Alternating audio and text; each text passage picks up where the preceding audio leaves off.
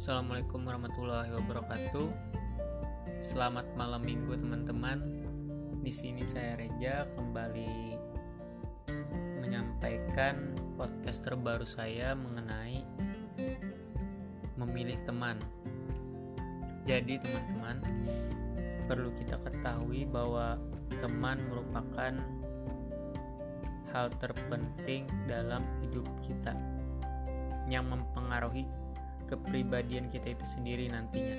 Misalkan memilih teman yang hobinya traveling atau nongki-nongki lah istilahnya, itu pasti kita akan ikut juga sama mereka, karena benar kata pepatah, kalau kita berteman dengan orang yang jual minyak harum maka kita akan dapat wanginya juga, begitupun sebaliknya.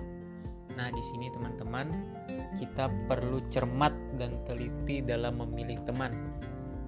Kita perlu ketahui mana teman yang memberikan dampak positif bagi kita dan mana teman yang memberikan dampak negatif atau membuat kita hanya berjalan di tempat.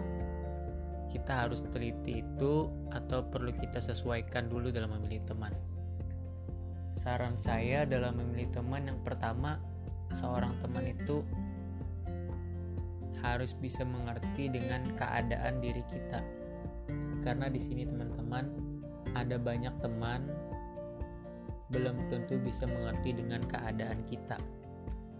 Misal, kita punya teman atau sekelompok teman yang hobinya nongkrong di kafe.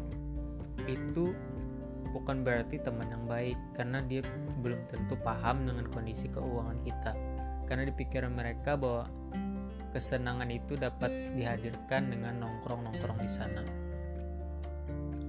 Selanjutnya, seorang teman itu selalu memberikan dukungan dan apresiasi terhadap apa yang kita lakukan atau karya kita. Misal, kita membuat sebuah karya, misalnya sebuah puisi lah.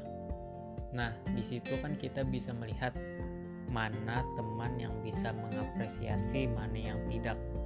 Teman yang tidak bisa mengapresiasi itu contohnya seperti ini: sebatas mendengarkan, lalu tak memberikan tanggapan apa-apa. Atau yang lebih parah itu mengkritik, malah menjatuhkan mental kita untuk tidak lagi berkarya. Itu teman yang tidak baik. Selanjutnya, tips dari saya dalam memilih teman, tak perlu akrab-akrab. Saran saya, berteman itu cukup sewajarnya saja, seperlunya saja, tak perlu akrab. Karena kalau akrab itu kan nanti bahaya juga, misalnya nanti ada masalah atau apa, pastinya rahasia kita atau yang kita ceritakan itu pasti bocor ke orang lain. Nah, itu pentingnya menurut saya, kita lebih baik menyimpan rahasia kita sendiri, atau kalau perlu cerita dengan orang tua saja. Karena dengan teman itu tak selamanya benar. Dan dalam memilih teman, ya tadi, harus memperhatikan tiga tips yang saya berikan tadi. Semoga ini bisa bermanfaat bagi kita semua. uh, Salah hilaf mohon maaf. Ya, selamat malam minggu. Terima kasih.